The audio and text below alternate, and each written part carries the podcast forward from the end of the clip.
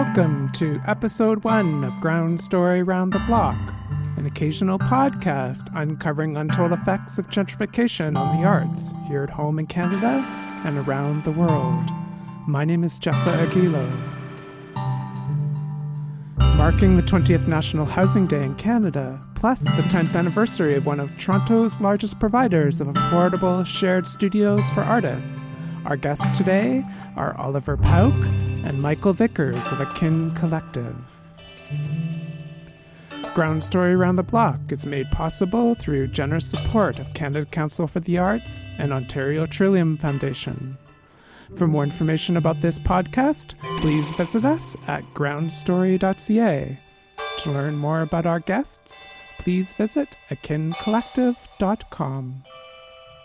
Well, Oliver, I'm wondering if we might start with you, if you could provide a little bit of background on the ground story of Akin Collective. So I started I started Akin originally uh, with a friend of ours who's who's uh, now the uh, president of our of our board for our nonprofit named Michael Delios, and um, we we needed space to work. We um, we were looking around online and, and in real life trying to find space and, and it was um, it was either way too expensive or not a space conducive to sort of creative work. And um, Mike had been living in a, a, loft space at Queen and Dufferin roughly and it was the um, the aristocrat lofts uh, near the Drake Hotel, and they're now a, a condo building there. Um, but we basically he was moving out, so we decided to turn his small loft into a workspace for about eight or ten of us, just sort of friends and, and colleagues, and. Um, it was just meant as a, as a solution for, for ourselves and um, before too long within the, the first sort of few months it became clear that okay, there were other people who were in the same situation, friends of friends, and, and that kind of thing, who were getting in touch with us and, and similarly were looking for space, couldn't afford anything that was that was available uh, to them, and um, so after I think just three months, we moved from this small loft of about 500 square feet to a, a 2,000 square foot space um, on Dufferin, just north of Queen, and um, we actually were finally evicted from that space this year uh, in fe- at the end of February, I believe. Um, and there's now a big hole in the ground there for, yes. for a condo. Hmm. Uh, and and then really over over the past uh, roughly ten years since then, we've we've just sort of grown organically as as there's been. Um, kind of a list of people who would like to have space. We, we kind of keep looking for for uh, suitable spaces around the city and um, try to accommodate those people. So we we always feel a little bit anxious about having a waiting list because it means that people are unable to work to their full capacity and, and to, to sort of have full uh, potential with their with their creative creative endeavors. So for us, that really spurs us to keep going and, and find find spaces. And so we're often um, we're often kind of transforming what have been sort of former warehouse or factory spaces, re- uh, recently a, a, butcher shop, and turning these spaces into um, into suitable work um, a work environment for for people. Um, so I mean that give, kind of gives gives a little bit of an idea. Um, just as like one kind of summary of, of space, we now have um, we now have eight locations around the city with uh, close to 300 members who, who work out of those out of those uh, different locations, um, and we're constantly trying to secure more space and kind of in- increase what we do, but also improve it. Just figure out better ways that we can uh, serve the people who are who are working in those studios. Yeah. Uh, so for us, it's a constant learning process, and and it makes it super exciting.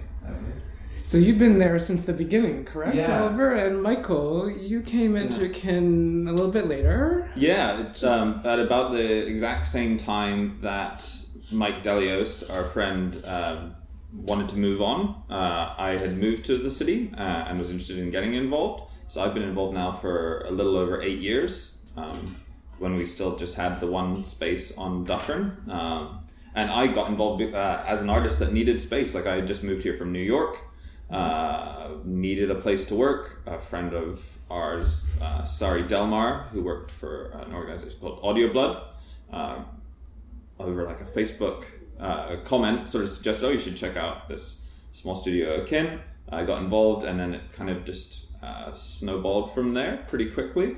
Um, yeah, it's pretty crazy still to kind of imagine going from that one space to, as Oliver said, you know, eight locations with 19 units, like 30,000 square feet of space. Like it's, uh, I don't think either of us, like, you know, we're ambitious, but I don't think we're expecting it to kind of grow this much this quickly. Yes. Um, and, and a big part of it too, I think, is when it started, it was um, a space for, for community, but also now doing so much programming that we do. So we'll do between 60 to 70 events a year supporting the arts community, so free or super low cost programming that's um, you know professional development for artists, how to do your taxes, how to do grant writing, that sort of thing, um, fun stuff like uh, you know uh, intro to ceramics or illustration 101. You know, we'll do a holiday card making party, like all of the fun stuff. And then more and more like community outreach, so working also with groups that would like to do more art but maybe don't have any artists and with the, the group of people that we have now, we have somebody for just about anything. So working with groups like CAMH, the Center for Addiction and Mental Health, um, you know, doing programs with their um, early onset psychosis uh, clients or their youth addiction program. So yeah, it's kind of evolved, as Oliver said, though, very organically, and now we're just trying to kind of move that snowball in the right direction. Um, yeah, so it's, it's, it's very exciting to kind of now be, yeah, I think as co-directors we're always trying to kind of make sure that it, yeah it is rolling in the right way and looking at what's come before and how to kind of do better The community seems, using your word, snowballing. The, the situation that artists and other, uh, well, basically everyone is faced with in terms of affordable housing, accessible workspaces. Um, there's the, the the challenge is really snowballing in the last few years. Yeah. It's the twentieth uh, year of National Housing Day in Canada when they suggested that it was a, a housing crisis twenty years ago. It feels like it's so much worse than it was twenty years ago. Um, and we also have now not I think not just housing as a challenge, but workspaces. So, what does and the word that some people are using to kind of capture this and the displacement that's going under that mm-hmm. with the increases in rent, the, the lack of affordability that people are being displaced. And so, the word that some people are using is gentrification. Uh, to capture all of the all of the things that are happening in the community, from increased income polarization, increased precarity, both socially and economically, the displacement of, of, of vulnerable communities from their original communities by people of more um, financial wealth. But what does gentrification actually mean to you, and how do you how do you think you've tried to respond to this challenge up until this point? Um, when I think of the word gentrification, it, it immediately, uh, I, my mind immediately goes to the artist's role as, I think the appropriate word would be as a catalyst in the gentrification process. Um, so often, when when that kind of mechanism is is unfolding, we, we see artists having moved to an area that's that's more affordable um, to, to live and work in, and then you see them doing cool things, making making the area um, more appealing, and then gradually, I mean, we know we know the, the process basically, but the rents go up, and it becomes less and less feasible for those people to actually stay in that area that they've kind of helped, Yeah. um, uh, you know, incubate or kind of uh, build this community in. Um, not to say that there hasn't been a community there already, but yeah, artists artists definitely have a, a very specific role in, in how that has happened.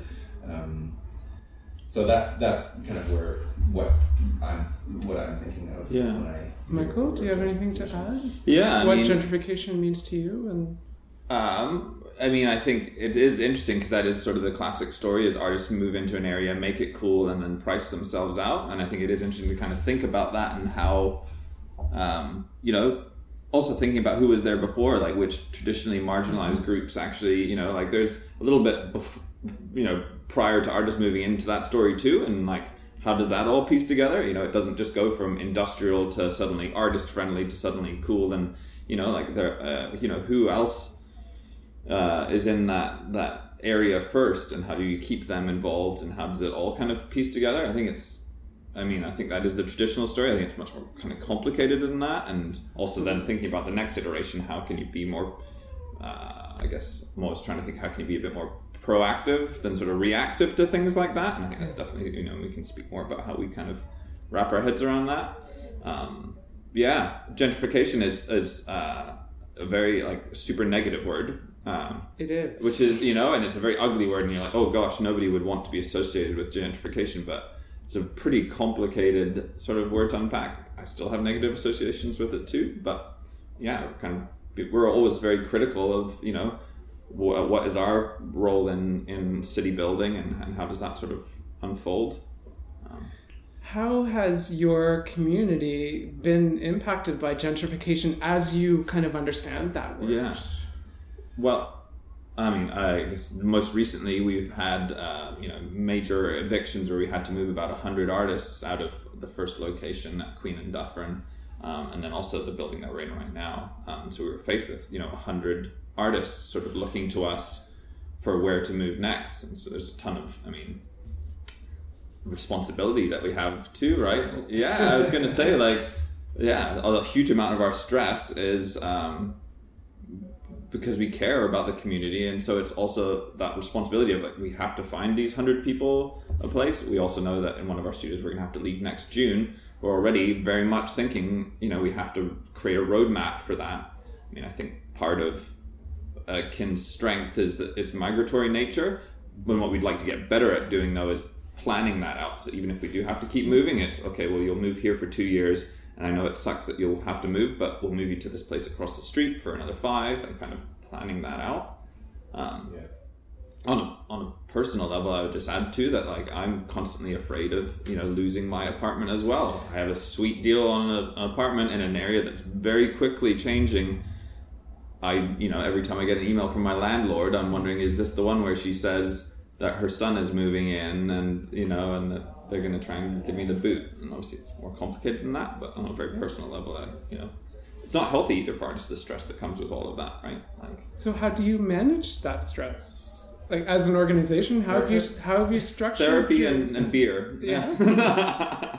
no. like Oh, how yeah. have you structured the organization mm. to manage that constant change? Well, a, a huge, a huge factor and a saving grace for us has been having having amazing colleagues who work with us. Uh, each of our eight locations has has an artist who um, who has their art practice there, but they also help with managing the studios and, and really take the take the main responsibility in that. So they're working with our members on a day to day basis. If we have availabilities, they would be giving tours to people, making sure that the studios stay full and the, and that things are running smoothly. Uh, so that really has freed us. We used to do all of that ourselves until a couple of years ago, and and now that's freed us up to be doing the work that Michael was describing. Basically, like perpetually looking for more space, so that when we get evicted from one place, we have a home.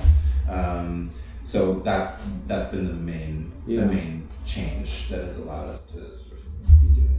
Yeah, I think we're very fortunate that everyone that works at Akin, including both of us, are practicing artists. Um, so uh, we understand the sort of the realities of it and the difficulties, and know what it's like to apply for grants and not get them, and know what it's like to have to spend money on materials and the cost of rent. I think that definitely we're very fortunate in that regard that we can kind of put ourselves in our members' shoes because we were wearing those same shoes a lot of the time, and we're getting evicted too. you Yeah. know, as is our staff. Yeah. we got evicted from our studio, which Yeah. sort of doubled as Akin's office uh, earlier this year, um, and a couple of our staff members were evicted, along with members who Yeah. who got evicted from the two buildings that Michael Yeah, mentioned. I mean, we become very attached to the homes that we create for artists as well. You know, it was very emotional to lose the Queen and Dufferin studio because, you know, we have ten years of like history there, but also, you know, the building that we're in right now. It's a matter of time until we get the boot from here as well, and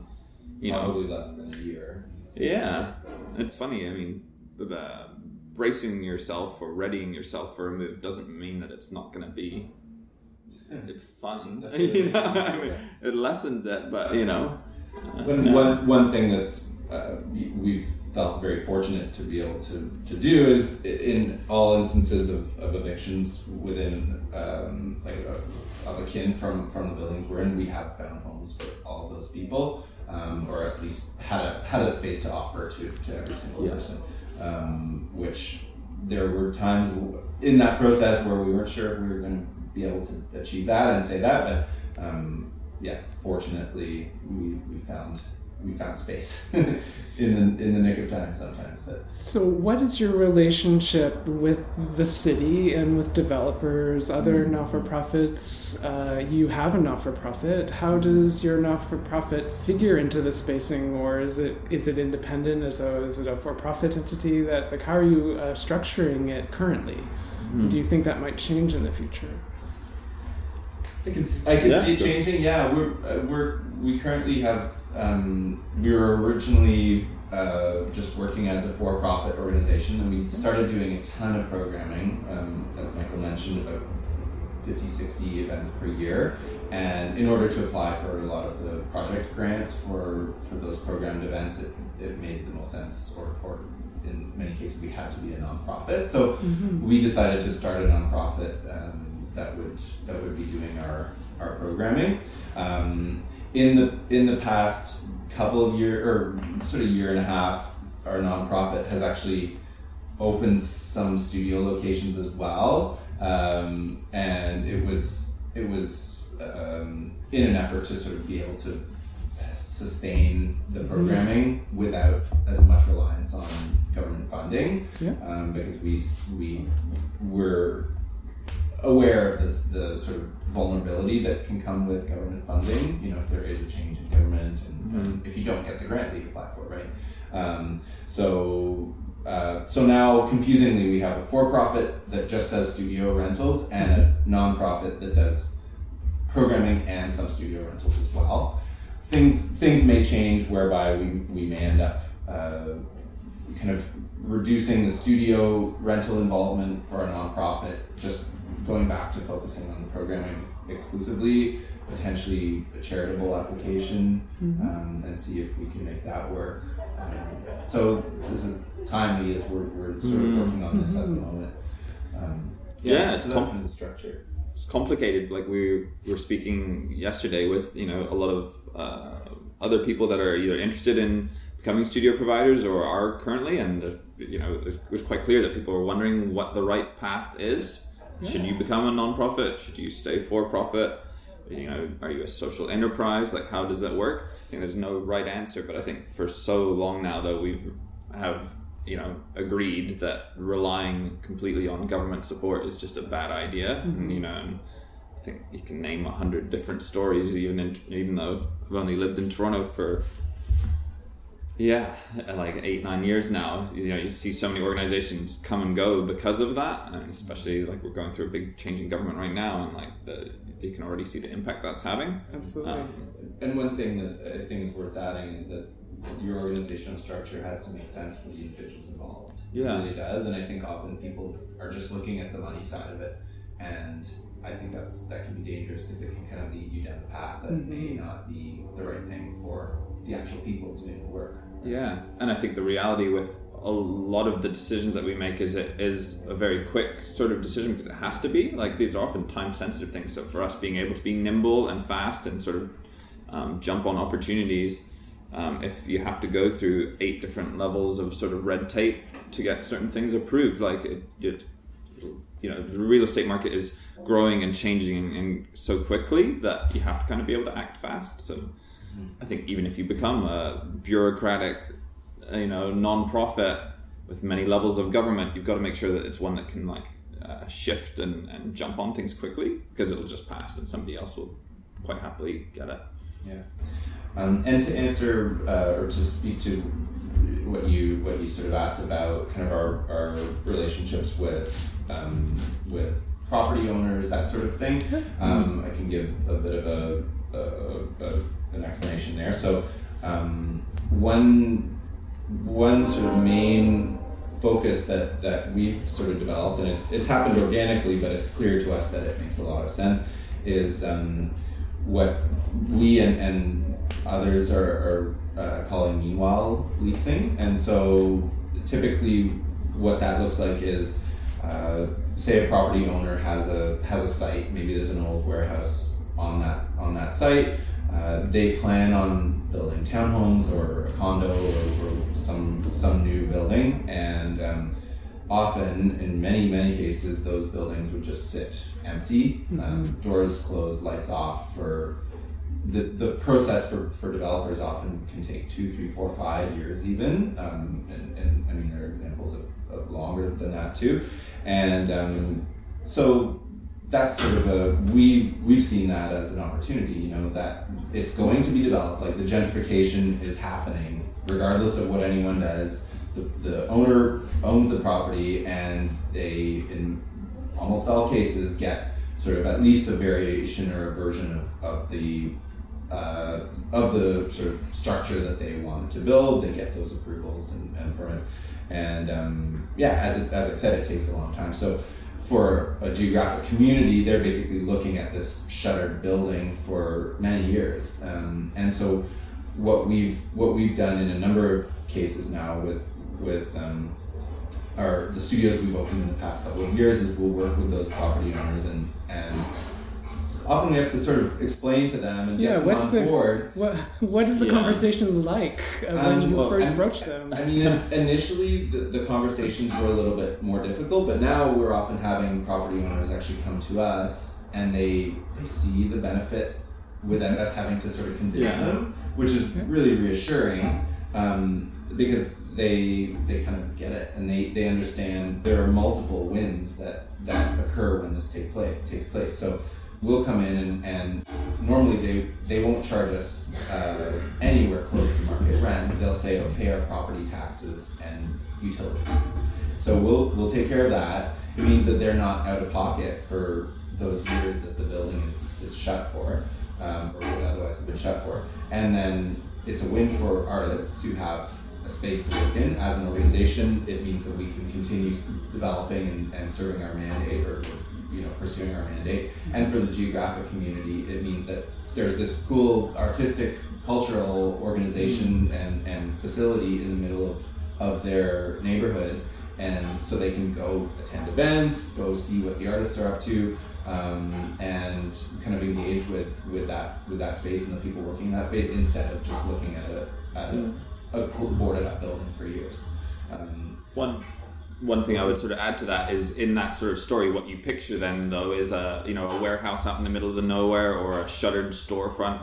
Um, but increasingly, it's spaces that are in very desirable locations that are very very nice that are right downtown. I mean, I think we recently opened a space at King and Spadina, um, and I think for a lot of people, they would see that and go, "How the heck can you afford something at King and Spadina?" And I think the, the beautiful thing with meanwhile leasing and sort of this interim use of property is that um, you know that condos are only going to continue to be built, and so sort of working with that inevitability and and and also being able to do so right downtown. Uh, the space at King and Spadina, we know that it, we're going to have to leave there next year, um, but we can make use of a space that would normally cost a fortune, um, but sort of yeah, put it to good use. Uh, we were both as part of a, an advisory group for something called TO Core, so looking at Toronto's downtown core over the next 50 years. Because, yeah, especially when we're talking about, you know, Housing Week and it's been 20 years, I mean, yeah, not that much has changed and, and how much will change in the next 20 years, but it's really terrifying. You know, to think 50 years ahead,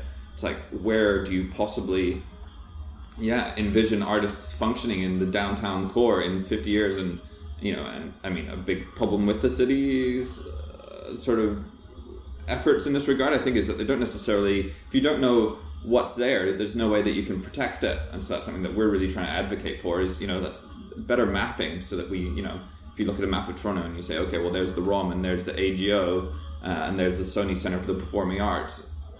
That's it. You know, it's like, oh my gosh, you know, there's much more than just TIFF going on downtown for arts and culture. Um, yeah, so I think that through Meanwhile Leasing, we're kind of encouraging everyone to sort of look at that as an, an option. Um, yeah.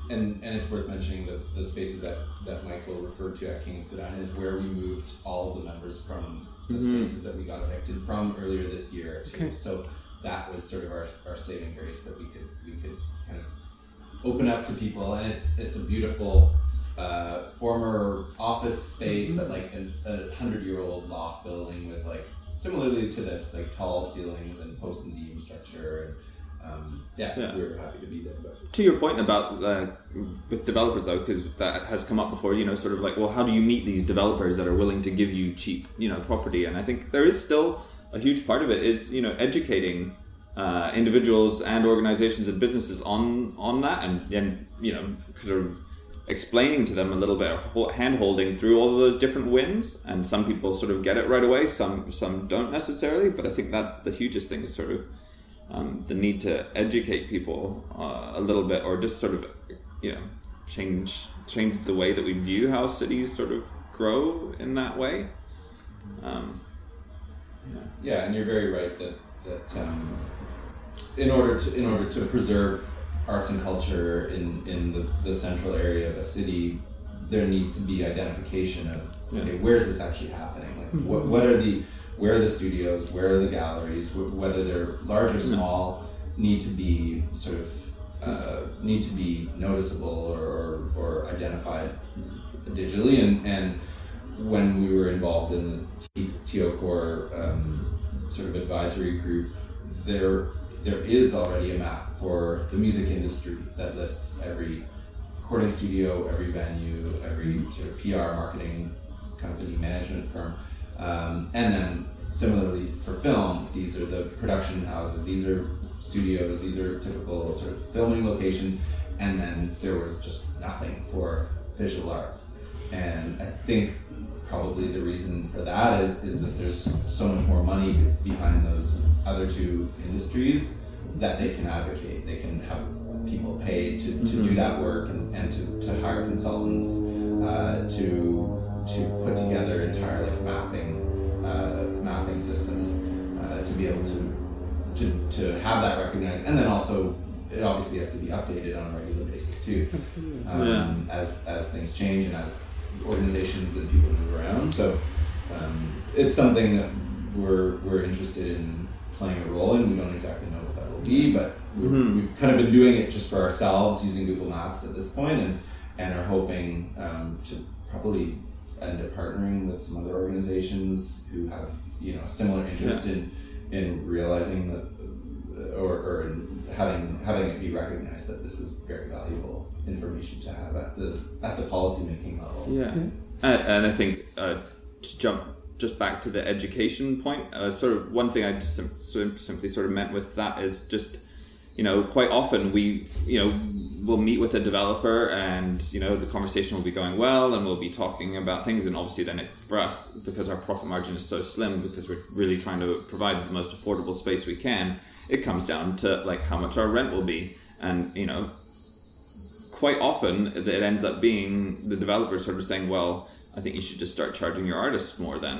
And So that you can pay me more. so you can pay me more. Because we'll sort of say, "Actually, we can only manage this much in rent," and they'll say, "Well, you know, just double the rent for your artists." I mean, you know, and it's kind of then Oliver and I just looking at each other, being like, "Okay, well, I guess this is not gonna go anywhere," you know, and it's yeah, I, I I mean, yeah, I think people working outside of the arts don't necessarily realize the precarity with which so many artists live. I mean, we recently completed a demographic um, research on our on our community, and more than half of our members are living below the poverty line. Uh, So that That's not surprising. no, it's No. not even. But but For us in the arts community, that's not surprising. no. yeah, Outside, perhaps that Yeah. could Yeah. be. And then when you're when it's suggested to, to you to raise your prices by forty percent, you know, it's just it can. Yeah. It can happen. We, we visited a space the other day in Liberty Village, and uh, we were offered an incredibly good deal on rent there. Undoubtedly, you know, Well below market rent. significantly below market rent for a space in Liberty Village, which is all, when you think of gentrification, Liberty Village is a pretty good picture of that.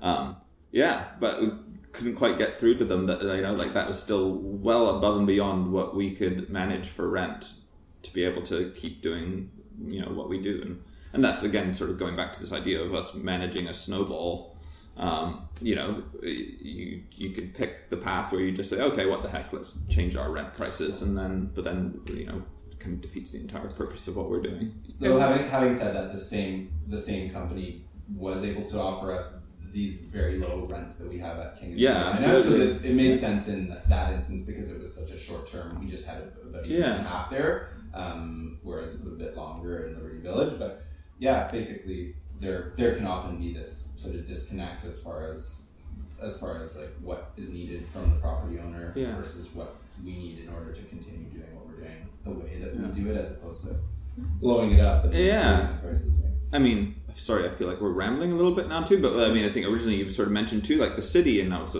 you know, it's like so much property is owned by the city, like in the billions. Uh, I've heard some people say four billion dollars worth of property. I've heard other people say fourteen or fifteen, but like so much city-owned property is just sitting there, totally uh, unused, and I think that's one of the greatest tragedies. And I think that's also perhaps why we're much more like entrepreneurial about it with working with developers, is because it can be so impossible to access that um, below market rate sort of property with the city, whereas you can meet with a developer and things can move much more quickly. But yeah, I think that's like a real travesty, frankly, uh, Yes, on the city level that there's just so much space sitting there doing nothing that could be put to good use. Yeah, yeah, from the housing or the or the Yeah. space side as well. Even if it is just for a few years, like I think. Um, So we sh- shall we shift gears a little bit? Sure. Um, so in the beginning, with our definition of gentrification, we talked about the kind of the standard narrative that's out there, not just in the arts community, but as artists as the leading edge of gentrification and displacement in vulnerable communities. Do you buy into that story and how you think of yourselves? Um, do you think you are gentrifiers from that point of view? And if so, what do you think you are doing or could be doing in the future to, to kind of counteract that or uh, think about it from a different point of view? Because there is that there's a double-edged sword to neighborhood change, Yeah. particularly when it comes to displacement. That um, artists, I think, are helping revitalize communities, but if they're displacing original tenants in the process of revitalizing a community, then that's where it, the double-edged sword happens. So I don't think we want communities to stagnate, and artists can do a lot to contribute to the c- culture of a community, but not at the cost of the original community No, yeah. members there. So how do you think of yourselves uh with the meanwhile model Yeah. that you have?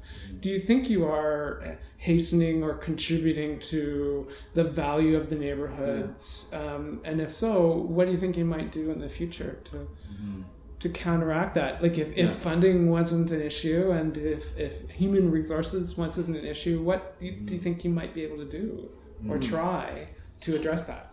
I mean, I, I think one interesting thing with what we're doing with the kin is that often, you know, like in a space like King and Spadina, we're in areas that, uh, you know, are, already heavily gentrified. So it's an interesting because it kind of does. If you look at the timeline, the typical timeline, then and lay it out, it's like, oh, actually, this is already incredibly gentrified, and so we're doing a holiday market, say, uh, uh, um, you know, in a downtown location. Actually, business people are coming in and buying stuff and supporting those artists, and it's an interesting kind of like, uh, kind of makes it much less linear and sort of obvious. But something we actively speak about though is you know not all of our locations are in these departments. Are once they are in ones Yes. that uh, yeah, and so whereas I think we try and do as much as we can to um, listen. You know, listen when we move in somewhere and uh, provide a, an opportunity to, for that for a discussion about it. Ideally, trying to involve also like at the developer level where they have far more money than we do to be proactive about things, Yeah. involving them in community, um, like community workshops, things like that. Yeah, en- engaging with the local community is, is something that we we don't feel that we've done enough of, but it's something that we're trying to to actively spend more time and, and resources on. Um, our St. Clair studios, which which are in an old butcher shop uh, at St. Clair and Keele. This is just one example, but we, we had a mural a mural uh, painting project on the side of the building um, that uh, for which we, we brought in members of the community and we had um, graffiti workshops of learning how to do that and so having having the, the geographic local community really like play a role in it and defining what it would what, what it would actually be and, and having multiple events just to sort Yeah. of engage with those people so that there's there's sort of an ongoing communi- communication or conversation between akin and the people living there um, I think. Oh, sorry. No, go ahead. I mean, I think, and th- those things are great, and we're very proud of them. But we also recognize that ultimately, it, we need to take like everything that we're, we've discussed so far. It, you know, it wouldn't be such a struggle if it wasn't a policy. Like that's what we're really trying to advocate for, right? Is like, you know, changing the rules around all of these things at a much higher level, so that you know. It, it's not that we're you know just doing programming and, and community activation at the end of a building's lifeline before a condo goes in there but it's much more planning around how do we preserve what's already there you know and and incorporating it into the plans and protecting it and yeah we spoke to um, the standing committee on um, Canadian heritage basically about cultural hubs um, and sort of and I think that's a huge part of what we're interested in now is just sort of um, going to Ottawa and trying to change things a little bit. It's tough, again, timing wise. we, can, we can only dedicate so much time to, to fighting that fight, but I think we want to because, yeah, that's the only way real change will happen, and like, uh, you know, and that you can protect artists for the next 50 years or the next 100 years is sort of changing the rules and you know we've spoken about like looking to cities like london where you know they are more proactive and, and perhaps because now in a reactive way they've been like oh my god look at what we've look at the, what we've created this monster how do we sort of you know shift our course but yeah and avoid losing a lot of what makes the city great. you know? Yeah. I think Toronto has some people are, uh, you know, at the city level are, are certainly have their eyes open to this, but a lot of people need need to to be kind of educating themselves and, and just sort of having a realization about what the what the long term future of of the city can look like. Uh, in, in both instances, if there is very substantial support for arts and culture in the city, and the, the Yeah. case where there is where things are just sort of left kind of as they're as they are, and there certainly have been some policy changes in in the past couple of years. Uh, one being the creative co-location property tax subclass, which is a step in the right direction. We we've been somewhat critical of elements of it, and and anticipate some changes over the next couple of years that will refine it a little bit and make it much more relevant for um, more like grassroots organizations that are in so many cases doing like the really interesting cool work in, in terms of arts and culture. Yeah. Um, so for us to continue doing that, but as kind of going back to to our specific relationship with gentrification, it's it, it is complicated for us. It's nuanced. We we recognize that we we are uh, even in, in instances where we're just taking over a building that would otherwise have been empty. Um, and, and is slated to become a, a condo nevertheless, whether, whether we're there or not, we still recognize that um, having you know 50 artists in a, in a neighborhood can over time increase the, the property values and can increase the likelihood that, that people will have a harder time staying put there. That's that's something that for us, I mean, we've talked about doing advocacy work and, and whatnot, but um, it's yeah, it's still we don't feel completely content with our situation as it relates specifically to this, and and is something that over time we need to continue trying to figure out. It's great to create opportunities for for artists, and we obviously recognize the like massive value to a city to have rich and vibrant arts and culture, um, you know, production facilities and whatnot, but uh, yeah, it's a it, it is it is um, it does ri- put other people at risk, and so that's Yeah. that's work that we need to continue doing just to, to sort of understand that and so much of it is by engaging with with people in the communities that we work in and, and learning from them Yeah, and ideally they can keep us around in the building once they, you know, so they we can move in, they tear it down, but when they build it back up, we're back again, and perhaps bringing in other people that previously were, you know, sort of removed from the area. But I think that's the next step that we're really kind of looking at is, you know, once you build something new and shiny, like can we still can you keep us around, you know, and, and how do you do that? What do you think the case would be to to convince developers to even consider that? What would you need? I mean, one thing for sure, it's got it's got to be marketable. It's got to look good on them. You know, they're they're businesses, and they they are in most cases reporting to shareholders, and we recognize that. Like, there's there's got to be a financial Yeah. reason for them to to to do that. Um, I mean, we're we're currently doing this is super preliminary stages for us, but we're we're starting to do research and, and learn and have conversations about a potential future role for akin specifically on the residential housing side of things. That's great. This has come from conversations with our members who have said, okay, you know, I'm super happy with my affordable art studio, but in my home, I'm, I'm still paying these, you know, very expensive rates, and it's it's difficult. And we see people move to Hamilton on a regular basis or Peterborough, and we we love going to those two places, but we would love to keep t- t- Torontonian artists in Toronto if they would Yeah. like to be. And so, um, with with a future aspiration of, of akin being involved with providing affordable, real, really affordable um, artist housing, um, we're we're yeah we're, we're super excited by that. Though it may be you know it will be most likely years away. Um, It's it's still something that uh, would would further it would it would help us combat the sort of gentrification contributions that like negative gentrification contributions that akin does inevitably have through the work that we do. Um, so I think it would I think it would be a, a, an, an amazing addition to what we what we currently do. Yeah, I think it's just sort of the natural extension of it. I think, um, yeah, I mean, just to Oliver's point, it's it's the there's the marketing angle, but I think, um, I think the idea of like, oh well, you know, they'll just want to keep us in the building to make it like sexy and cool and and whatever. I think that that's like.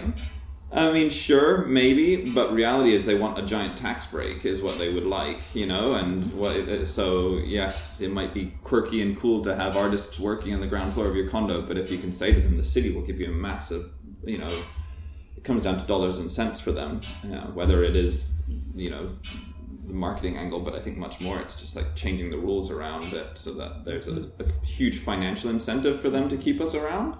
And that's where people at the city can can help Yeah. sort of facilitate that um, that conversation. Yeah, you just need, and ultimately you need like strong leadership in that regard, because I think there are people that get it at City Hall, but their hand, they can only do so much, you know.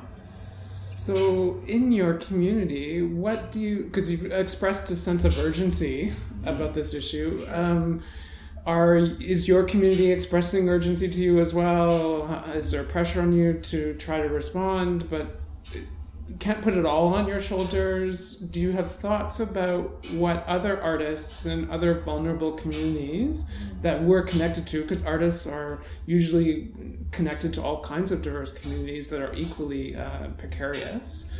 Um, do you have thoughts or recommendations on what other communities and other artists could do to respond to this issue? With I think I have we haven't had time to talk about the relationship between artist housing and artist workspaces, but if you have thoughts about that from what you're hearing amongst your members, I mean, a, a little bit more, uh, a little bit more broadly, but to, to respond to what you're saying, um, I mean, a couple of ways that people can equip themselves to, to best handle the, this crisis, knowing your rights as a, as a tenant, as a residential tenant, is super important. Um, there are many instances where, where people are taken advantage of, and it's just because they're not um, they're not aware. And yes, it takes time, and it's it's challenging to go through the entire Landlord Tenant Act. And that's not necessarily what we're saying, but there are there are valuable online resources just through the Landlord Tenant Board or otherwise that, Yeah. that people should be tenants associations, Absolutely. Um, and so at a very sort of basic level, people need to to to get up on that on that information to read up. Um, and then speaking sort of to the commercial side of things, um, because often artists are whether, whether it's um, well, often artists are, are renting space through Akin, but if they're renting their own spaces, um, and we've learned this from experience, commercial commercial leasing is it's a challenging challenging game and It's just a wild west. the So that, like paperwork anything and goes. Yeah. relationships, Yeah. and fighting for a chance. Yeah, hmm. and I mean the single most important thing that we've learned through commercial leasing is that the the rules of the relationship between the tenant, the landlord, and the space are one hundred percent entirely governed by what is written on that piece of paper. Aside from breaking laws and doing illegal things that are outside of you know the the sort of constraints of, of leasing, um, everything is is on that paper. So if it if if you're making an assumption and it's not actually written down, then your assumption is sort of irrelevant.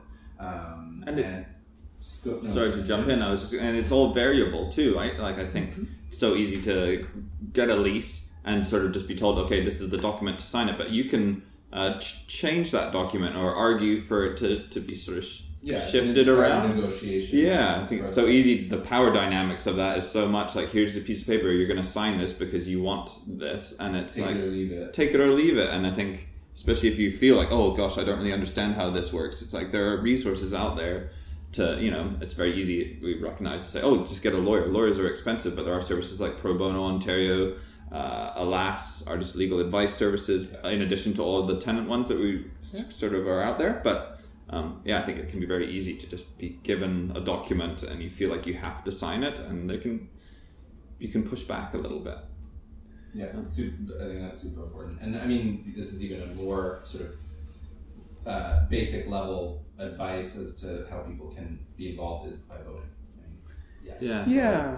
Yeah, I think we are not active research. enough in our in our polit- politics. Yeah. Yeah. And I think people just feel powerless. They think often, you know, what's the point? It doesn't really matter anyways. And I think that's a huge thing that we're really trying to advocate for is just like, um, yeah, it sounds cheesy to say like giving the power back to artists, but it really is, and making them realize that the power that they have in that sort of in these the dynamics around space and, and policy and stuff. Um, yeah, Um, and and kind of getting a little bit more specific to, to what you mentioned, um, I think a great way for, for artists to be able to play a beneficial role uh, in changing communities is, is by engaging with community groups who are there on the ground, who are who are doing work, um, who are doing like a lot of the, the valuable research that Ground Story has done, for instance. But um, yeah, just being being there to engage and learn uh, and have your have your voice sort of be part of that conversation is so important. yeah. I think Excellent. having this sort of passive, passive sort of uh, participation in it and saying, "Oh, this sucks." The idea of the big bad developer and these sort of myths, right? Like, there's so many myths around being an artist, and there's so many myths around development, and sort of the only way that we can change the idea of like the poor, struggling artist, which is just such a negative, unhealthy sort of um, stereotype, is by sort of trying to be proactive around around the perception of the artist and also like supporting the artist itself themselves. Um, yeah. One final question. Are there gaps in knowledge and data and evidence or just an understanding of the issue in the community that needs to be filled in order for you to to respond to what you're trying to serve in your mandate in the community to respond to lack of affordable spaces lack of accessible spaces just lack of spaces. Like thinking about the future um, what do you need to be able to to respond in the way you're trying to? I mean, I think we have we ourselves have a ton of learning to do. You know, it's funny how you know ed- ed- educating uh, myself on policy and and legalese and things like that is very important. But also like reading uh, Jane Jacobs or Ken Greenberg and sort of in these much broader philosophical sort of ways because I think that's also very important. Um, so I think for us, it's very easy for us to kind of speak here as if we know we're figuring out a lot as we go too, and like we're trying to, you know, in a very sort of regimented way, spend a bit more time in our week like reading and and sort of thinking about these things because I think it's yeah nobody has it entirely figured out, and the nature of Akin has been, I think its success has been sort of rolling with the punches and and sort of yeah and also like the idea that sort of you can't get what you don't ask for so encouraging people to ask for a meeting with somebody or ask about better terms in their lease um,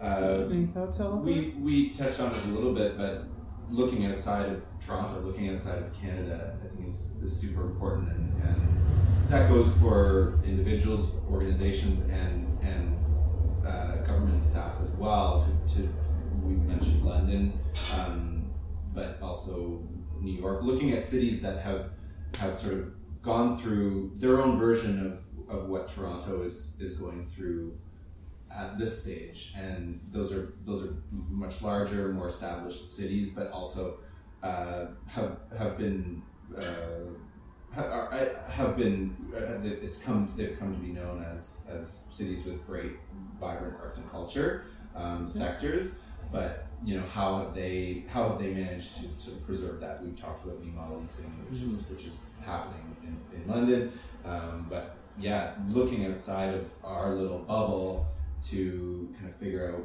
well, okay who who might actually have had a bit of experience with this what do they how do they deal with it and what can be applied in an appropriate way in toronto I think, uh, yeah, and it's funny, like looking big picture outside of Toronto, but then also looking in your immediate surroundings, looking at the history and learning it as well about, you know, if you don't know what's happened before, you're doomed to repeat it. So the idea of affordable housing for artists in Toronto isn't a new one. What works or doesn't work with what's already there, and how can you sort of sift through that wealth of knowledge uh, to find like where the gems are and where the like m- big mistakes are, you know? Um, um, this this doesn't necessarily constitute a knowledge gap but um, i mean there certainly is a, a negative stigma towards property owners from the perspective of, of people working in the arts and um, we, i mean we we get that sense very like, it's quite thorough i would say and um, for us we've we're kind of in that middle ground of, of working between those two groups. I mean, we obviously associate ourselves with artists because we are artists, but we, I think that people can be blinded with, with that perspective, they can be blinded from opportunities that might exist to actually create something good together because not all property owners are, are bad people. Yes, there are many who are. There's no way around that, and many do not care about culture. It's, it's money, it's a money game. But uh, there are developers who, who do actually, whether it's because they truly, truly care or they understand that it's actually a good business decision to support culture, to support community. Um, and so those opportunities do exist. And I mean, we're only engaging in some of those opportunities. There are many, many more that, that are that are around us just in Toronto, but also more broadly speaking. Um, and so I think if, if that stigma is like very strongly in people's minds, they might not even be willing to have a conversation with a property owner, and, and that can be a, a, a, a loss for, for artists. I mean, the beautiful thing with arts and culture is it impacts everyone's life. So I think even if you take, you know, what you imagine a property owner or developer to look like, some sort of douchebag in a suit, you know, uh, and and but sort of realizing that that person perhaps loved to paint and then gave up on that and got into property, or has a mum that loves collage, or it's just also like I think to Oliver's point, just sort of humanizing Everyone it. can relate to, to Yeah. some the same way uh, it's sort of again the, the myth of the artist is is you know unfair and the myth of the property owner it's like you need to kind of meet in the, the middle a bit and be just more open for discussion i think also um, i mean with akin we try to be very transparent about ourselves as an organization and the work that we're doing and i think also we're trying to put out more of that information so maybe there's a link on our website that advises people if you're going to be signing a commercial lease here are like the top 10 things that that you need to look out for um, which are you know 10 things that we've learned by making 10 mistakes you know and sort of sharing sharing that but i do We'd think like to act as more of a, of, Yeah. a resource.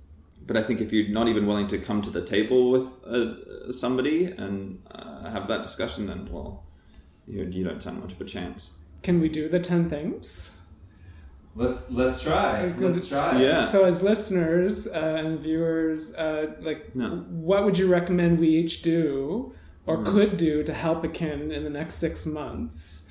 Mm. Um, I would like to help you to write the 10 things and publish Yeah. and share to the community, but is there something that someone in the community could do to help? What do you guys need for Yeah. help in six Thanks months? for asking Yeah. that. I mean, so much for us, it, it's it's about finding space. I mean, Mhm. it really comes down to like the very core of what we're doing. So, should we write you whenever we see a space that looks interesting? yeah, yeah, Yeah. and and uh, For better or worse, we're always up for going to see what's up. yeah. I mean, that, that's that's something that's hugely helpful for us. There Okay. are some property owners who are aware of us, but um, but for us to sort of broaden the the, the, the landowners who we interact with is, is hugely beneficial because it means maybe the building that they have at the moment isn't a great fit, but even if it's years down the road, can still be really beneficial to us, you know, serving the people who we do serve. So maybe someone that is a good writer or an advocate could help you write a one pager that summarizes your case for support to developers just to spread the word and share Yeah, that out. yeah. We put that on social media. Yeah. One other thing That that, we could be- do to help you, super what might that be?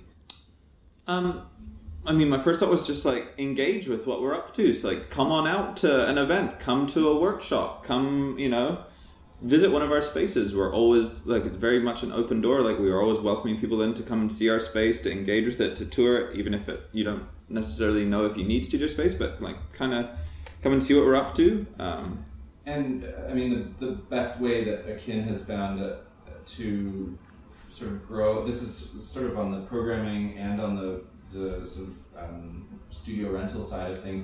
The best ways for us to, to grow and keep doing what we're doing by partnering. So mm-hmm. we we take any opportunity that we can to just sit down for, for a coffee or, or sit down for a beer with someone just to hear about what they're up to and, and figure out if there might be ways to you know, work together, brainstorm, and sort of put, put ideas down on the table. So, yeah, as as you said, like we're we're always up for having those chats. All right, thank you, Michael and Oliver. Let's do it, one and Okay. all. sounds All right, good. Thank you so much. Thank you. Thank you.